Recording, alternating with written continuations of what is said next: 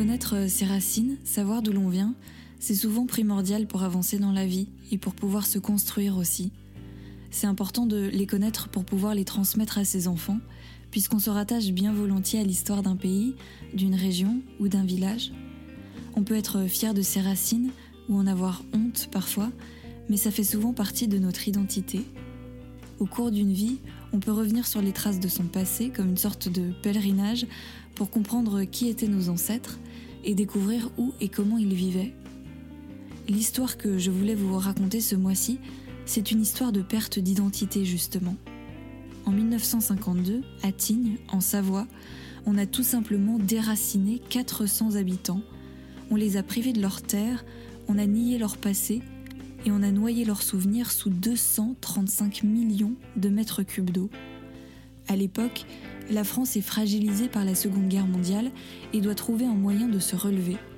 Il faut notamment produire de l'énergie et c'est là que EDF décide de construire un immense barrage hydroélectrique. Tignes, c'est l'endroit idéal pour ça, puisque l'agencement des montagnes forme une sorte de cuvette. Seulement voilà, au fond de cette cuvette vivent déjà les 400 habitants. Pour eux aussi, l'endroit est idéal, les conditions d'ensoleillement sont parfaites, c'est l'un des rares endroits qui permettent une agriculture pastorale de haute montagne, les paysages sont spectaculaires et la vie y est plutôt agréable. Et si vous vous demandez si la colère, l'amertume et le sentiment d'injustice disparaissent avec les années chez les habitants qui ont été chassés de leur terre, eh bien la réponse est non. Je suis née à Tignes, euh, Tignes euh, qui était à 1650 mètres d'altitude et qui a été noyée en 1952. On a été sacrifié sur l'autel de la France. Ah oui, au fait, moi c'est Clément Saccard et vous vous apprêtez à écouter le témoignage de Marie dans le huitième épisode de Magma.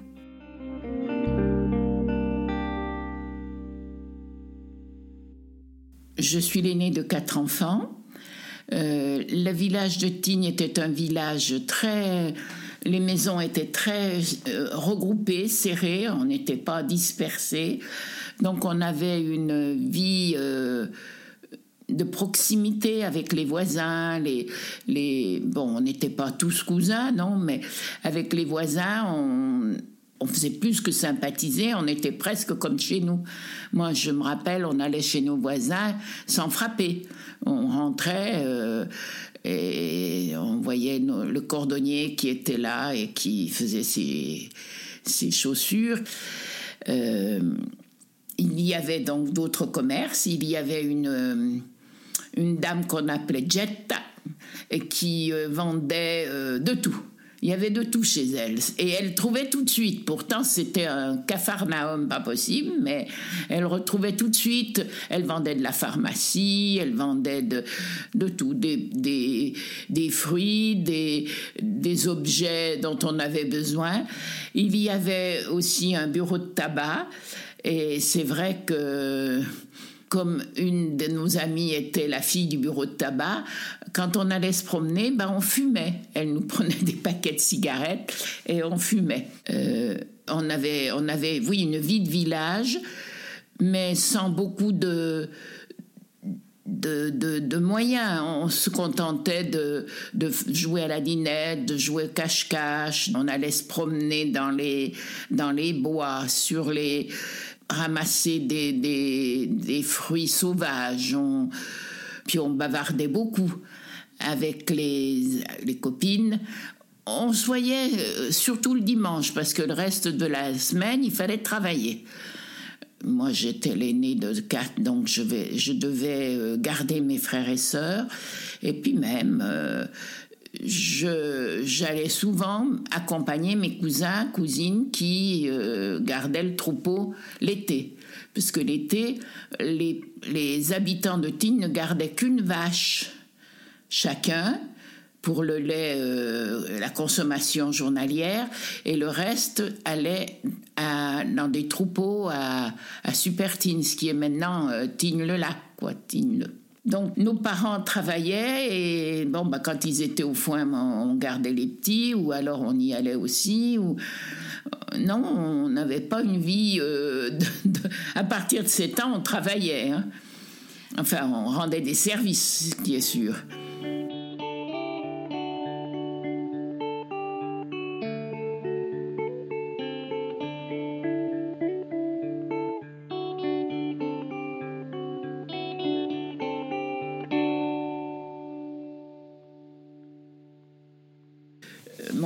travaillait à la, à la DDE, donc euh, ma mère était à la maison. Il y avait pratiquement pas de femmes qui travaillaient, hein, à part travailler. Les, les, jeunes allaient travailler dans les hôtels à Val d'Isère ou à Tignes d'ailleurs.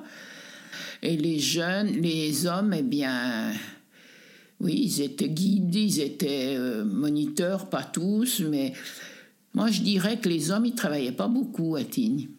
Je ne sais pas si, si un homme serait d'accord par rapport aux femmes.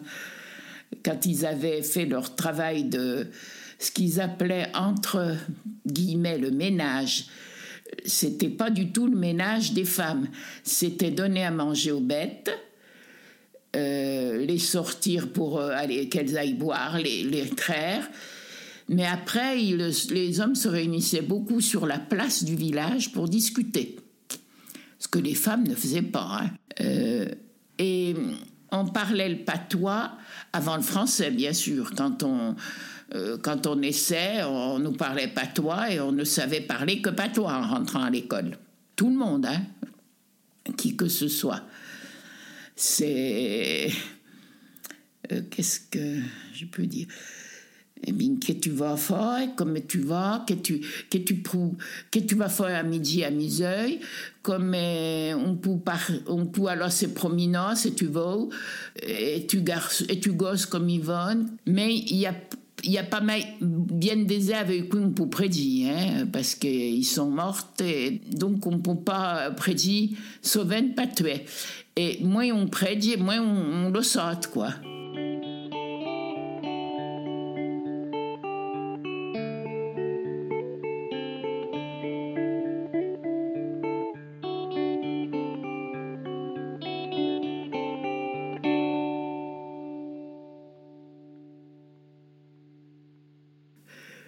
N'était pas dorloté, hein. on n'était pas dorloté, on avait, euh, mais bon, on avait de bonnes relations. Hein. nous, oui, je crois que nos parents nous aimaient beaucoup. Euh, nos parents, nos grands-parents, on allait aussi chez nos grands-parents. Et puis euh, on avait les voisins, c'était c'était des amis, c'était des, on n'avait pas de, gens qui nous étaient étrangers. Je trouve que j'ai eu une enfance heureuse. Euh, on n'a pas trop souffert, souffert, de la guerre parce que euh, pour beaucoup, moi, je suis née en 35, donc en 40-45, ça a été les restrictions. Mais à Tignes, comme on était producteur de lait, de fromage, de, on a moins souffert. On, plantait nos pommes de terre, on avait des jardins. Donc, quand j'entends des gens de ma de ma génération qui ont mon âge et qui étaient en ville, ils ont souffert de la faim. Nous, enfin, pour ma part, non, parce que on avait nos jardins, nos plants de patates, nos, champs de patates, le, beurre, le fromage, le lait, donc euh, on n'avait pas de, on n'a pas été privé d'aliments.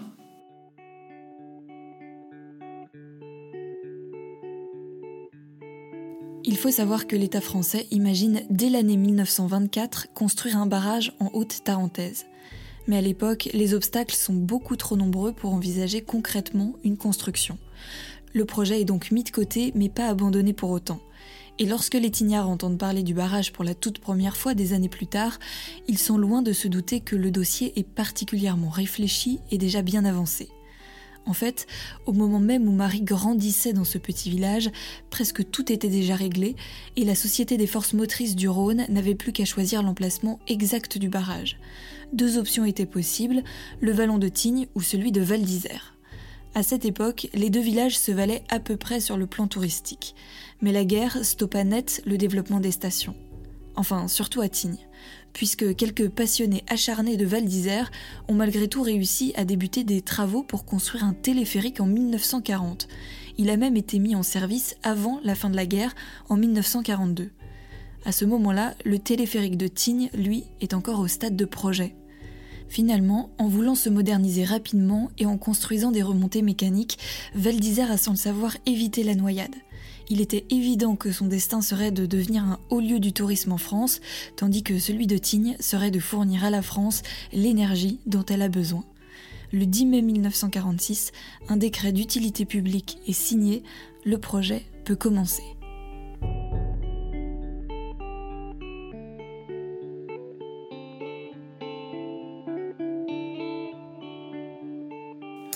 Parlé déjà avant la guerre.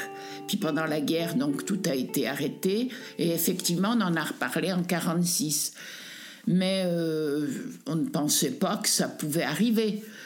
Et puis finalement, euh, il y a eu des, des, des, ouvriers qui sont venus euh, pour tester les, la solidité des roches pour pouvoir accrocher un barrage il y a eu donc là, là les gens de Tignes ont saccagé un peu les, les constructions qui s'étaient faites pour, euh, pour euh, étudier la roche, pour enfin les gens qui étaient les premiers ouvriers qui sont venus.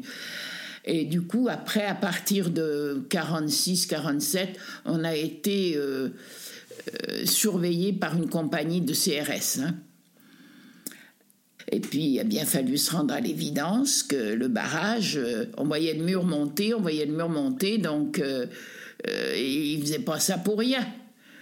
On appelait les gens les résistants, et c'était ceux qui vivaient à Paris et qui trouvaient qu'il fallait qu'on se batte jusqu'au bout, que le barrage se ferait pas, etc. Le maire, la commune, le maire est allé plusieurs fois à Paris discuter avec les, avec les autorités, le président de la République, pour euh, voir si on pouvait pas faire autrement. Euh, à une époque, il y a eu, on, pensait qu'on pouvait noyer que la partie basse de Tignes, qui était un peu contrebas, et puis euh, avec Champagny-le-Haut. Et puis cette, cette proposition est, est tombée à l'eau, c'est le cas de le dire. Donc on a loué, on a noyé Tigne en entier. On ne se faisait pas l'idée de partir, non. On ne se faisait pas l'idée, euh, même le Noël, euh, je, euh, le dernier Noël qu'on a passé à Tignes, je me rappelle que l'évêque ou je sais pas qui avait écrit le dernier Noël de Tignes. Bon, je disais, mais c'est pas possible. Comment le dernier Noël de Tignes, on va pas partir? Je pense que jusqu'au bout, on, a cru au miracle. Il y a eu des manifestations de gens de Tignes. Ils avaient fait des, des pantins à l'image des, des, chefs de l'EDF, et puis ils les avaient pendus, suspendus. Il y a eu aussi une manifestation au moment où on a enlevé les cloches du, du, clocher. Quand on est venu euh, prendre les archives de Tignes, il y a eu de, gros, de grosses oppositions. Il était inimaginable de, penser qu'on allait pouvoir enlever, noyer un village et que 400, je ne sais plus combien on était, 450 personnes allaient être déplacées. C'était euh, inimaginable. Et euh, donc on, pensait que c'était pas possible, que c'est tout. même, même quand le mur montait, bon, quand le mur montait, on, se devait bien se dire, euh, ça va arriver, mais mais non, il y avait encore des gens qui pensaient que non, que non, ça n'allait pas être possible.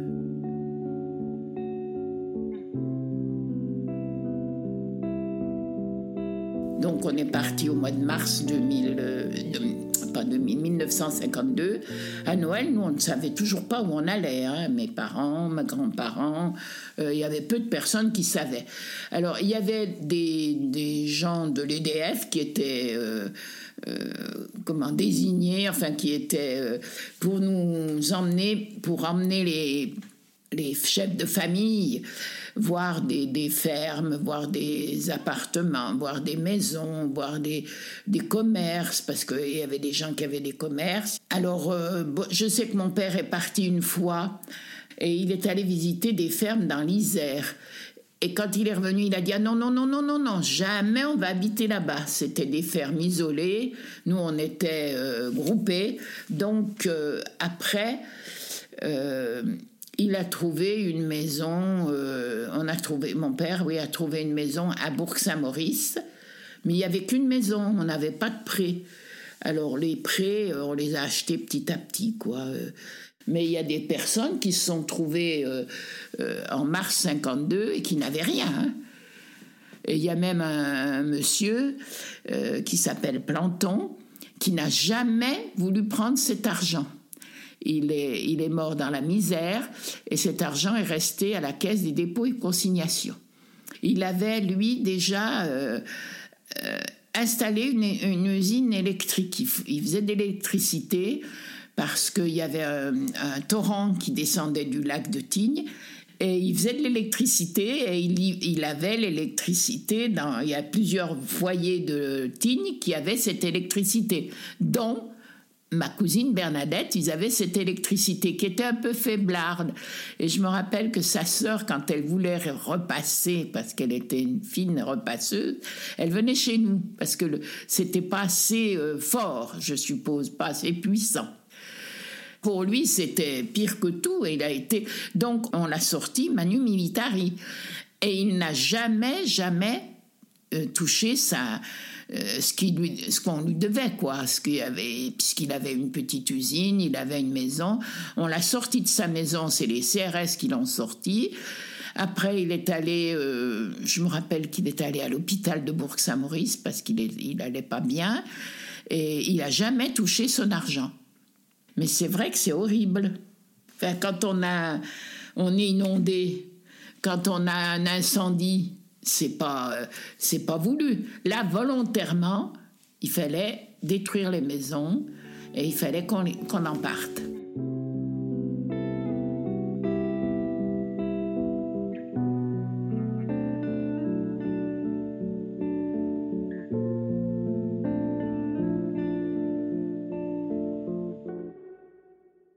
Si vous voulez, les, gens sont partis de Tignes au fur et à mesure que l'eau arrivait dans leur cave.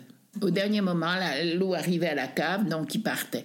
Et les villages qui étaient un peu plus hauts, enfin un peu plus haut en altitude, euh, qui avaient peut-être 10 euh, mètres ou, 20 mètres de dénivelé, ben, ils partaient après nous. On partait au dernier moment.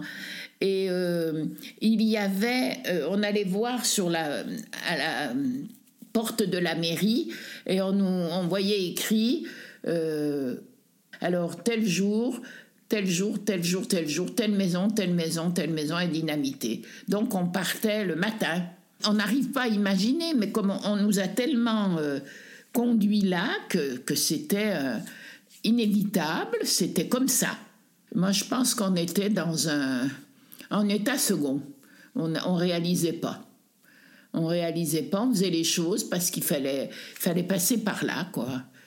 Euh, la maison est dynamitée, il faut la vider. Euh, alors il y avait effectivement des camions qui, des camions euh, par les, qui, étaient payés par l'EDF, qui, qui venaient prendre nos affaires, qui les amenaient là où on avait acheté. Mais il y a des gens qui n'avaient rien. Moi, je me rappelle ma grand-mère, ils sont restés au moins deux mois chez nous euh, parce qu'ils n'avaient rien, n'avaient rien acheté.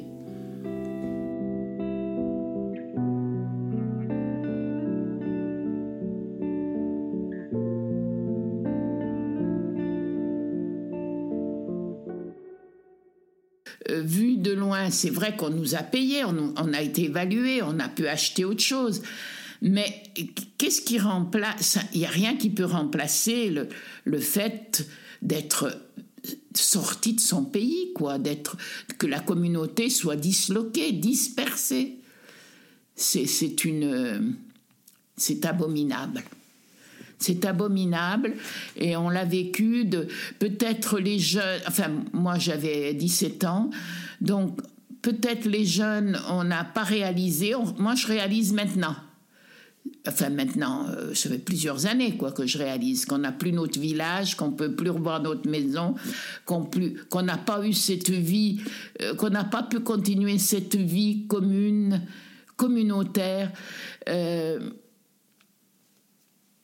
parce que parce que a été dispersé et on n'a pas on, on, a pu revoir que la famille proche, les cousins, les cousines, les mais il y a, beaucoup de gens qu'on n'a jamais revus, quoi. Et, euh, et ça, ça, je veux dire que les gens peuvent dire tout ce qu'on veut, les Tignards, ils, sont, ils ont été enrichis, ils sont, même si c'est vrai, même si c'est vrai, ce qui n'est pas toujours vrai, c'est, pas, ça ne compense pas le, malheur qu'on a eu de partir de chez nous. Et il y a eu beaucoup de personnes qui ont été malades, qui ont fait de la dépression. Moi, je sais que ma mère a fait une très, très grosse dépression à cette époque-là. Euh, elle a, elle a été très vite euh, choquée, mais choquée, mais c'était une dépression profonde. Quand elle était assise, elle ne voulait pas se coucher. Si elle était couchée, elle ne voulait pas se lever. C'était. Euh, il, est restée, il a fallu la soigner de façon efficace, quoi. Elle ne parlait pas. Je, vois encore mon père, les, il fallait euh, argumenter pour qu'elle prenne des médicaments. Elle ne voulait pas. Elle ne voulait pas. Ouvre la bouche, Marie. Ouvre la bouche pour prendre tes médicaments. Non, elle ne voulait pas. Et il y a beaucoup de monde, beaucoup de personnes qui s'en sont jamais remis, qui, qui, qui en sont peut-être morts de chagrin, quoi. Et euh, je pense que pour les parents, pour la, ça a été très très dur. Et bon, pour nous les enfants, c'est petit à petit. C'est depuis que je suis euh, euh, vieille, enfin vieille, que je suis plus âgée, que je me dis ben oui, on ne reverra jamais notre notre village. On, ne retrouvera jamais l'ambiance qu'il y avait. Alors que euh, même si j'avais été appelée à travailler ailleurs, je sais que je serais revenue vivre là. Et beaucoup de personnes auraient fait pareil.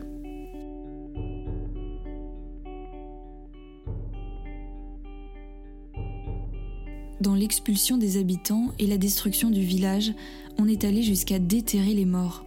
Imaginez le traumatisme supplémentaire d'assister impuissant à la sortie de terre de ses ancêtres et de devoir les enterrer à nouveau ailleurs. C'est très symbolique et c'est très triste parce que ça revient à enlever à la terre toute son histoire et son passé.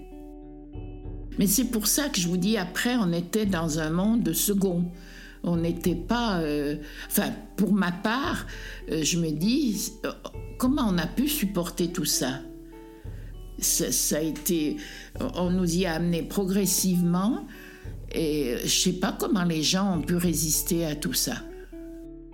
Jusqu'à l'an 2000, EDF procédait à une vidange du lac tous les 10 ans pour vérifier les équipements et le bon fonctionnement des infrastructures. Aujourd'hui, ce n'est plus le cas puisque des robots peuvent effectuer ce travail directement sous l'eau. Mais lorsqu'il était vidé, le lac laissait apparaître un paysage lunaire, totalement en décalage avec le reste de la montagne.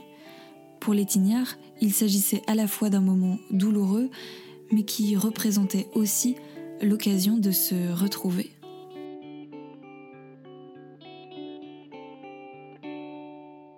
En 2000, il y a eu euh, un grand rassemblement où il y a eu une messe, des baptêmes, des, euh, au fond du lac. Alors là, bien sûr, on était avec la famille, et on, allait euh, reconnaître les, les, lieux, ce qui pouvait être notre maison. Moi, j'avais, on avait repéré, moi j'avais bien repéré la maison parce qu'il y avait des bassins pas loin et je repérais les deux bassins. Puis il y avait un gros arbre et j'avais, il restait la souche. Et donc avec ça, j'avais très bien repéré où se trouvait notre maison. Ça, je peux vous dire que tout a été détruit et à la fin, tout ce qui était bois était brûlé. Donc il y avait à la fois l'eau qui montait et puis euh, les, tout ce qui était bois était brûlé pour, pas, pour que ça n'aille pas euh, boucher les vannes ou je ne sais pas moi pourquoi. Donc euh, il y avait l'eau et, le, feu. Aucune trace. Comment on a pu accepter enfin, je sais pas, accepter que ce soit une volonté, quoi, de, de, nous. Je pense que maintenant, ça se ferait plus. Avec les écolos, et tout ça, ça pourrait plus se faire. Mais c'était en 46. Euh, oui, ça a démarré en 46 et on a été sorti en 52. On a été noyé en 52. Oui, ça, ça se ferait plus. je pense pas. Mais euh, si vous voulez, quand on, moi, je sais que les premières années, on, vidait presque toutes les années le, barrage. Moi, je descendais toutes les années, hein, soit avec un cousin, soit avec une cousine, soit avec un frère. Euh, chaque fois que c'était vide, on descendait. En 2000, il y a eu un rassemblement euh, très important. Mais depuis, euh, si on l'a revidé il n'y a pas trop longtemps, et où les gens sont descendus, mais moi, je ne pouvais plus descendre, quoi. Je sais que ma sœur, ma nièce euh, sont redescendues parce qu'elles m'avaient téléphoné pour savoir exactement où se trouvait notre maison. Et je leur avais indiqué euh, avec la route, parce que la route, on la voit encore, hein, la, la, route, les chemins, les bassins, la souche, je leur avais dit où est-ce que ça se trouvait par téléphone.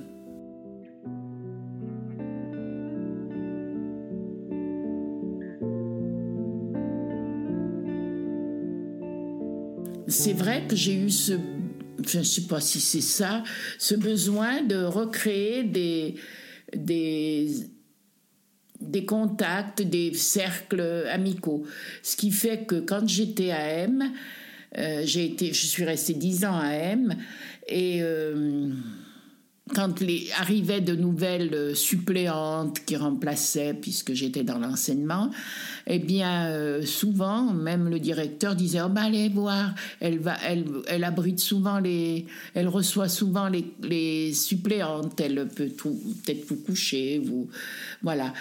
Euh, et c'est vrai qu'à M, déjà, euh, quand on, mangeait une deux soirs par semaine, deux soirs par semaine, on mangeait la soupe ensemble. Et quand je suis arrivée à Albertville, euh, bon, ben je, me suis mariée, j'ai eu des enfants, et j'ai dit à mes voisins les plus proches, là, les trois, quatre, euh, j'ai dit, bon, ben, dès que nos enfants seront plus à l'école, euh, seront plus chez nous, ils seront à l'école ailleurs, et eh ben, on mangera une fois par semaine ensemble. Et on continue depuis 23 ou 25 ans. Voilà. Toutes les semaines, on se retrouve. On s'est retrouvé mercredi, là, chez le voisin, là. Euh, je pense que c'est peut-être ce besoin de communauté que j'avais.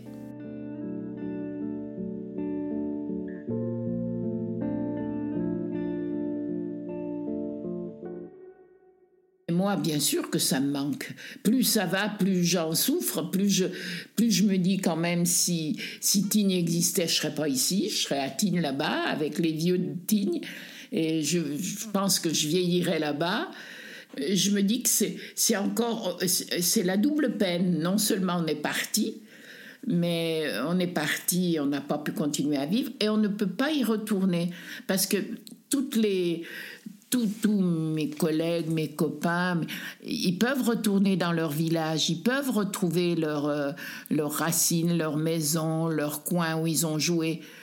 Et, ben moi non. Je ne peux pas retrouver ces lieux où on a tant joué, où on a vécu. Euh, bon, je suis partie, j'avais 17 ans hein, quand euh, on a quitté Tignes.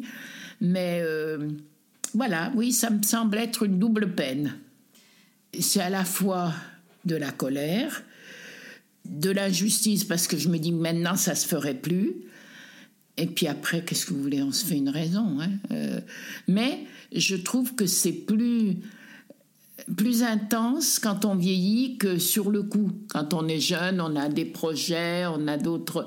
Mais euh, quand on vieillit et qu'on est euh, à partir du moment où on est à la retraite, on se dit ben on serait à avec les, les, mêmes, ceux qui sont encore vivants.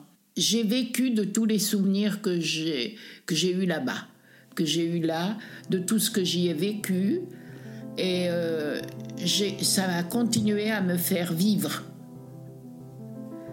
À me. Oui, j'en vis encore.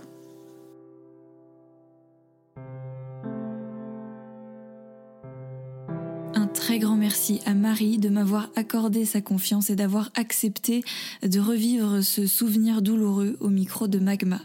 Si cet épisode vous a plu, tant mieux, j'en suis ravie. N'hésitez pas à le partager autour de vous, à en parler au maximum pour que le podcast grandisse encore un peu plus. Merci à Andrés Carrasco qui compose toutes les musiques de Magma depuis le début et merci à Darius Dolatiari de La Touste qui s'occupe de l'identité visuelle du podcast. Vous ne le savez peut-être pas mais chaque mois Darius crée des petites vidéos pour illustrer les différents témoignages et elles sont visibles sur les réseaux sociaux alors dépêchez-vous de suivre Magma sur Instagram, Facebook et Twitter pour pouvoir les voir. Et pour vous abonner plus facilement, sachez euh, que les liens sont dans la description de l'épisode. Merci à vous d'être toujours plus nombreux à l'écoute. On se retrouve le mois prochain. À bientôt. Salut